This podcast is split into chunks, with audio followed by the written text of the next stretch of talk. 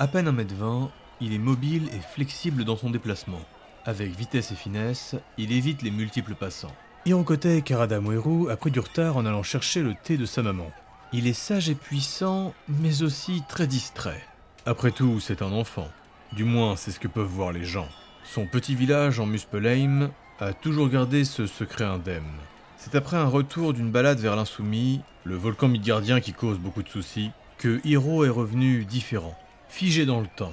Ses parents n'aimaient pas le voir partir vers ce volcan, mais c'était plus fort que lui. Très jeune, il a toujours cherché l'aventure, et son lien avec le feu était sans commune mesure. Quand il est revenu, très vite ils l'ont vu.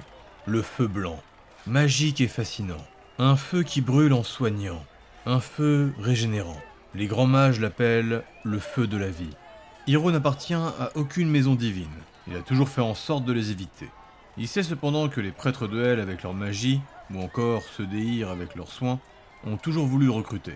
Il s'est aussi tenu à l'écart des fronts militaires, mais il a déjà dû faire face à plusieurs incursions. Muspelheim est très proche des frontières côtières et des groupes d'Hiberniens ou d'Albioniens essayent parfois de dépasser les fronts. Hiro passe d'ailleurs juste derrière un demi-ogre, l'une des races d'Albion. Ce dernier se retourne vivement en le reconnaissant. Il allait frapper avec sa masse d'armes, un réflexe, pensant que Hiro allait l'attaquer, mais le kobold fait un flash embrasé pour détourner son attention. Il condense une énergie de flamme de l'autre côté pour le distraire.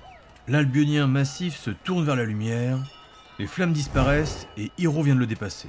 Il a pris le temps de faire une petite pirouette en riant, puis il continue son chemin. Le demi-ogre le regarde partir, toujours sur la défensive, mais perplexe. Calme, grand Moi, pas méchant Il vient de lui dire ça en albionien. Cette langue est quasi impossible à apprendre pour un habitant de l'Alliance. Hiro n'est décidément pas un Midgardien comme les autres. Le demi-ogre vient de comprendre que le kobold vient de jouer avec lui. Ou était-ce peut-être une façon de l'intimider? Car en effet, le kobold a été extrêmement rapide, et son invocation presque instantanée. Hiro disparaît dans la foule, et l'Albionien est encore choqué de l'avoir entendu parler. Le kobold aurait voulu s'arrêter plus longtemps, mais il est pressé. Il n'a malheureusement plus le temps de s'amuser. Sa mère attend ses ingrédients pour servir ses invités, et Hiro est pressé d'y goûter.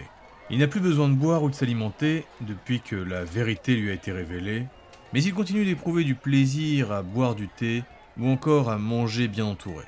Il sait que le nouveau groupe va arriver et il est très curieux de les rencontrer. Au début d'ailleurs, Hiro ne voulait pas rejoindre de guilde. Son père et sa mère lui ont inculqué très vite que vivre heureux, c'était vivre caché. Mais Eoralt Crash Charbon en personne est venu et le vieux nain a énormément aidé Hiro à maîtriser ce qu'il était. Il a aussi été très présent pour sa famille. Il a notamment donné à sa mère Sakura Nanami un homme à tout faire. Rowan Hilbert. Un viking envoyé par Granit, et Hiro a bien compris qu'il n'était pas sans mérite. Un héros, organisé et très efficace, mais aussi un bretteur, à la rapière vorace.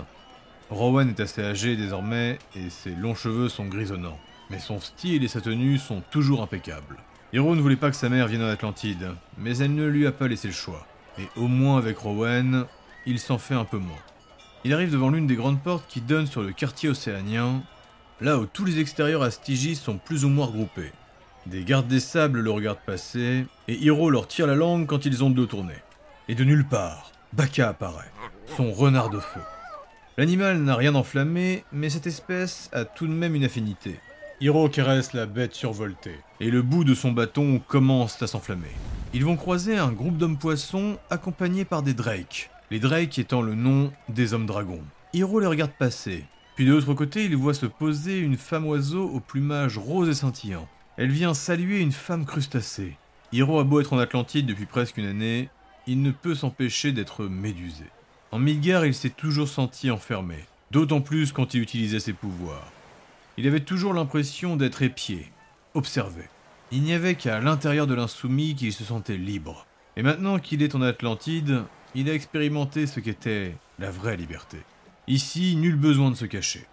Il ne l'a pas encore annoncé à Ergador, mais il ne pense pas retourner sur le froid continent. Il sait cependant que son ami le comprend. Un paradoxe d'ailleurs, car Ergador des Lames Brûlantes est sûrement l'une des personnes les plus dévouées à une divinité.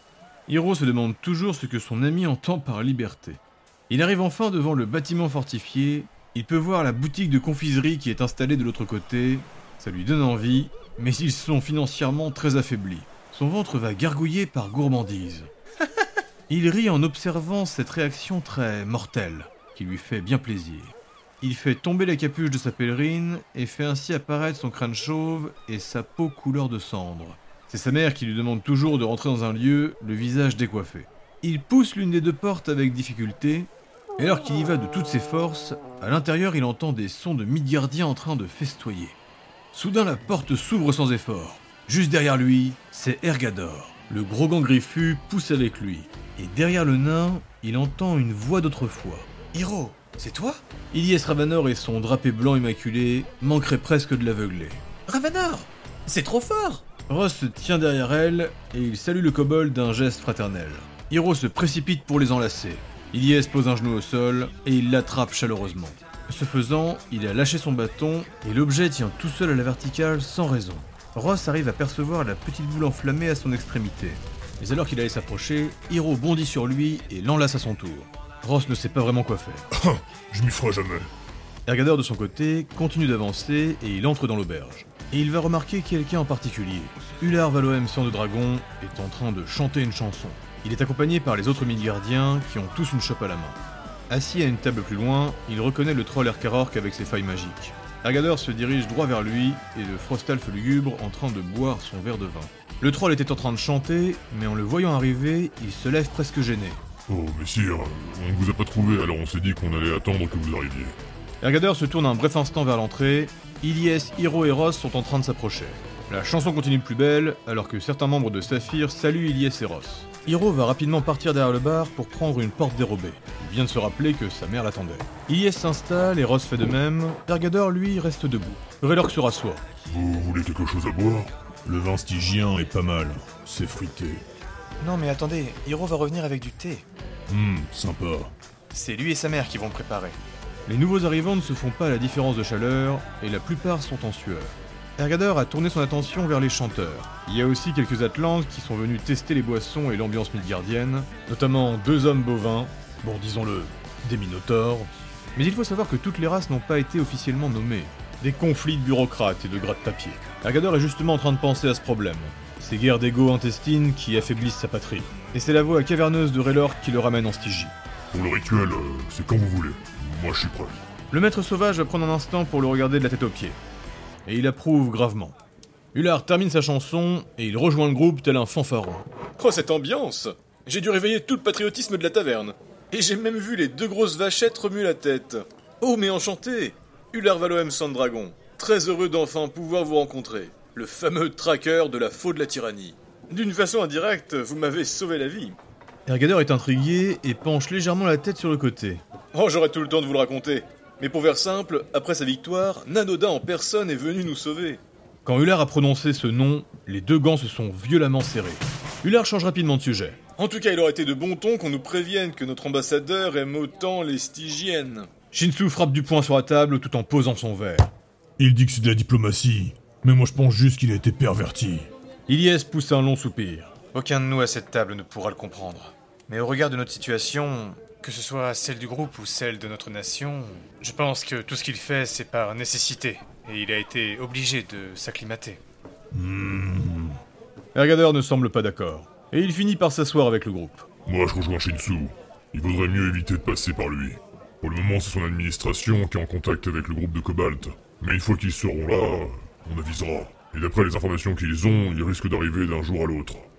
Le visage du troll a perdu de sa splendeur. Depuis qu'ils sont arrivés, il a beau essayer de sourire, il n'a plus sa bonne humeur. Hiro arrive avec un plateau. Il est bien trop grand pour lui et il peine à le porter. Ils ont posé dessus une magnifique théière en porcelaine et des petites tasses d'un style très Frostalf. Le kobold porte le plateau au-dessus de sa tête. Malgré son poids, il arrive à manœuvrer pour faire des pas presque dansés. De ses bottes se dégage une légère fumée. Ular est déjà émerveillé. Oh, que c'est bien présenté Hiro tourne autour de leur table pour que chacun récupère une tasse. Il vrille lentement pour faire tourner le plateau. Ses mouvements sont fluides et agréables à regarder. Shinsu remarque d'ailleurs que ça ressemblerait presque à une posture de combat. Et dans une dernière retournée, Hiro fait glisser la théière sur le côté. Il monte sur la table et laisse tomber le plateau au centre de celle-ci. Certains pourraient dire que ce geste est à revoir en termes d'hygiène, mais pour des Midgardiens, ce n'est pas la peine. Débarrassé du poids, ses acrobaties deviennent plus libres, et sans jamais faire tomber une seule goutte, il va les servir un à un. et le thé les enivre avec son parfum. Une fois qu'il a terminé de les servir, il repose la théière au centre de la table dans un même mouvement, puis il salue les inconnus. Bien heureux de vous rencontrer. Je me présente, Hirokote Karatamweru. Je suis l'ami du haut grand Ergador. Le nain a compris le sarcasme. Euh, Shinsu et Ular sont perplexes, et le Frostalf ne peut s'empêcher de remarquer Présomptueux. En effet, pour un enfant, il possède un nom bien grand. Pour un kobold, le nombre de syllabes représente sa sagesse, sa puissance, sa richesse, ou encore sa renommée. Rencontrer un enfant qui en a autant, c'est difficile à accepter. Hiro n'a pas le temps de terminer que son regard croise celui du troll hébété. Raylork a la sensation de le connaître. Comme un sentiment de déjà-vu, mais plus précis. Et ce qu'il ressent, c'est à travers sa magie. Hiro se fige, il le perçoit lui aussi. Le reste du groupe commence à comprendre que quelque chose se passe. Raylork Hiro Ça va? Euh, oui, je crois. Alors c'est toi, Raylork Dratek, c'est ça? Ouais, c'est bien moi. Mais alors, t'as quel âge, mon petit gars?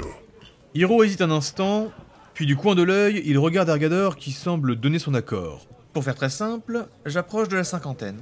Dans d'autres circonstances, ils auraient pris ça pour une mauvaise blague. Mais entre les informations qu'ils ont et la maîtrise qu'il a, les pierres étoilées ne rigolent pas. D'autres personnes rentrent dans l'auberge, des gardiens mais aussi des stygiens. Le tavernier vient les accueillir, ce qu'il n'a pas fait pour le reste du groupe. Il se montre beaucoup plus avenant quand il y a des étrangers présents. Bon, on résume. Dès qu'on a le groupe de Cobalt qui arrive, on prend toutes les informations, on s'organise avec eux et vous tentez votre connexion. Raylork et Ergador valident. Ilyes rajoute. Il faudra que l'on revoie l'organisation pour nos caravanes, et je voudrais qu'on aille voir la flamme. Il est important de savoir comment on va s'organiser pour se déplacer. Au début, nous allons remonter le Nil, mais ensuite on finira sur des routes. C'est Fergok qui décidera. Ergador sait que le capitaine de la flamme s'était préparé à ça. Ilyes approuve, puis elle se tourne vers Hiro. Je sais déjà que Rowan et Shen Yung vont se mettre en relation pour gérer tout l'aspect logistique. Et comment va ta mère d'ailleurs? Elle va bien quand tu la regardes de loin, et puis quand tu es prêt, elle râle plus que jamais. Ilyes sourit et se souvient. Sakura Nanami est une kobold non combattante, mais qui a un très fort caractère. Elle a vécu chez les Frostalf une bonne partie de sa vie, et elle a appris énormément de leur culture. Et quand il est question de thé, c'est une référence en la matière. Bon, vous allez grogner, mais une fois qu'on est installé, l'ambassadeur voudrait nous parler. Shinsu et Raylork font les gros yeux. On n'est pas tous obligés d'y aller. Calmez-vous et arrêtez de me dévisager. Et puis il y a pire. Enfin, non, il y a mieux. Quand j'ai discuté avec lui tout à l'heure, il était déjà un fin connaisseur. Il avait déjà entendu parler de nous et de la pierre qui roule. Ergador et Hero ne comprennent pas, Raylork et Shinsu ne l'écoutent pas, Ross et Ilyes s'inquiètent déjà. Et il semblerait que celle qu'on appelle la maîtresse, l'une des grandes dirigeantes du continent, est une amoureuse des arts et du talent. Alors il m'a donné une mission particulière qui pourrait grandement nous aider. Hiro, tu as déjà prouvé que tu étais un danseur admirable, et avec ta petite frimousse, tu vas nous attirer du public. Ergador, toi, il va falloir que je te teste. Mais je pense que ce sera acceptable. Le maître sauvage n'a pas l'habitude qu'on lui parle ainsi. Sous sa barbe, il sourit. Bref, il y a des concours artistiques organisés à travers toute la ville, et les gagnants pourront rejoindre le bateau à la tête avec tous les dignitaires et les notables. Il y a même une récompense financière à la clé. Et en plus, on pourra... Ular, je t'arrête tout de suite. Pendant que nous étions dans le Léviathan, j'étais d'accord. Mais maintenant, ce n'est plus le moment. Eh bien, si, justement. Hiro étonne l'assemblée.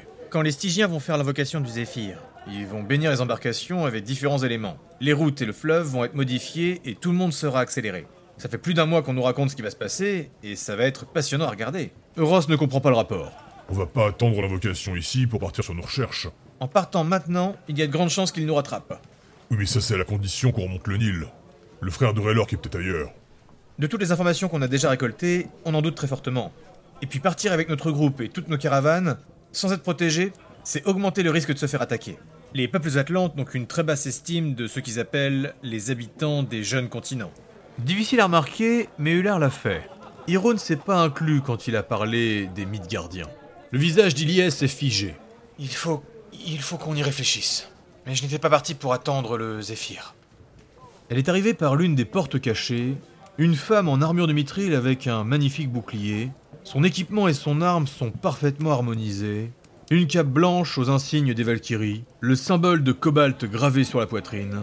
Mais ce qui est le plus remarquable, c'est ce qu'elle montre sous sa coiffure. Sous ses cheveux blonds coupés courts, il est possible de voir autour de sa nuque et passant derrière son crâne, une marque draconique. Ular Valoem, sang de dragon Ular se retourne nonchalamment, et soudain il se dresse, heureux comme un enfant. Oh Carrie du Nero, sang de dragon Il s'empoigne l'avant-bras, Incroyable Ça doit déjà faire dix ans Pas loin, je crois. La dernière fois, j'étais avec Mélania. Oui, ma femme m'a dit que tu avais été démarché par Cobalt. Elle aussi aurait pu y rentrer. Shinsu a la bouche ouverte. Attends, attends, attends.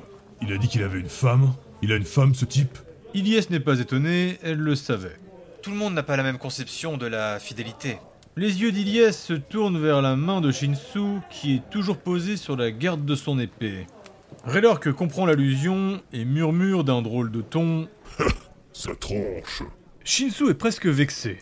Bon, merci pour le thé, euh, mais maintenant je vais aller pisser. Quand il se lève, Ergador remarque ainsi la dévoreuse. Ses deux gants ne communiquent presque jamais avec lui, mais il a appris à ressentir ce qu'il pouvait se dire. Et il se méfie de cette épée. L'un des deux aurait même envie de la briser. À cette pensée, la dévoreuse commence à gigoter. Et Ergador comprend pourquoi Shinsu la tenait. Alors que le Frostalf s'éloigne, il regarde un bref instant Ergador, On commence à avoir beaucoup trop d'artefacts dans ce groupe. Et il est vrai que deux artefacts dans un groupe, c'est déjà du sensationnel. Alors trois, voire quatre, ça défie l'entendement. Ross demande à Hero s'il peut se resservir, il aime beaucoup ce breuvage iodé. Uller continue de parler avec l'autre sang de dragon. Ilyes, elle, allait demander à Ergador comment se portait sa petite famille, mais à ce moment précis, les deux grandes portes de l'entrée s'ouvrent et un Valkyne jaillit. Un combat sur le quai Attaque d'Hiberniens sur un navire midgardien Mais merde Grogne Shinsu qui fait demi-tour. Ular et la Sand Dragon qui arrivent ont dégainé leurs boucliers. Ergador bondit et Raylor commence déjà à incanter. Le nain remarque ainsi que le troll est un Elaxa chevronné. Ilyes et Ross, eux, finissent leur tasse de thé, puis vont se lever. Hiro enfin fait un petit salto pour retomber au sol. Il tend la main et son bâton arrive jusqu'à lui. La tête de son objet est en train de brûler.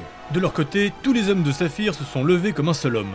Et alors que toute la petite armée est en train de sortir, Shinsu ne peut s'empêcher de remarquer J'espère qu'eux aussi sont nombreux, sinon on va se faire chier.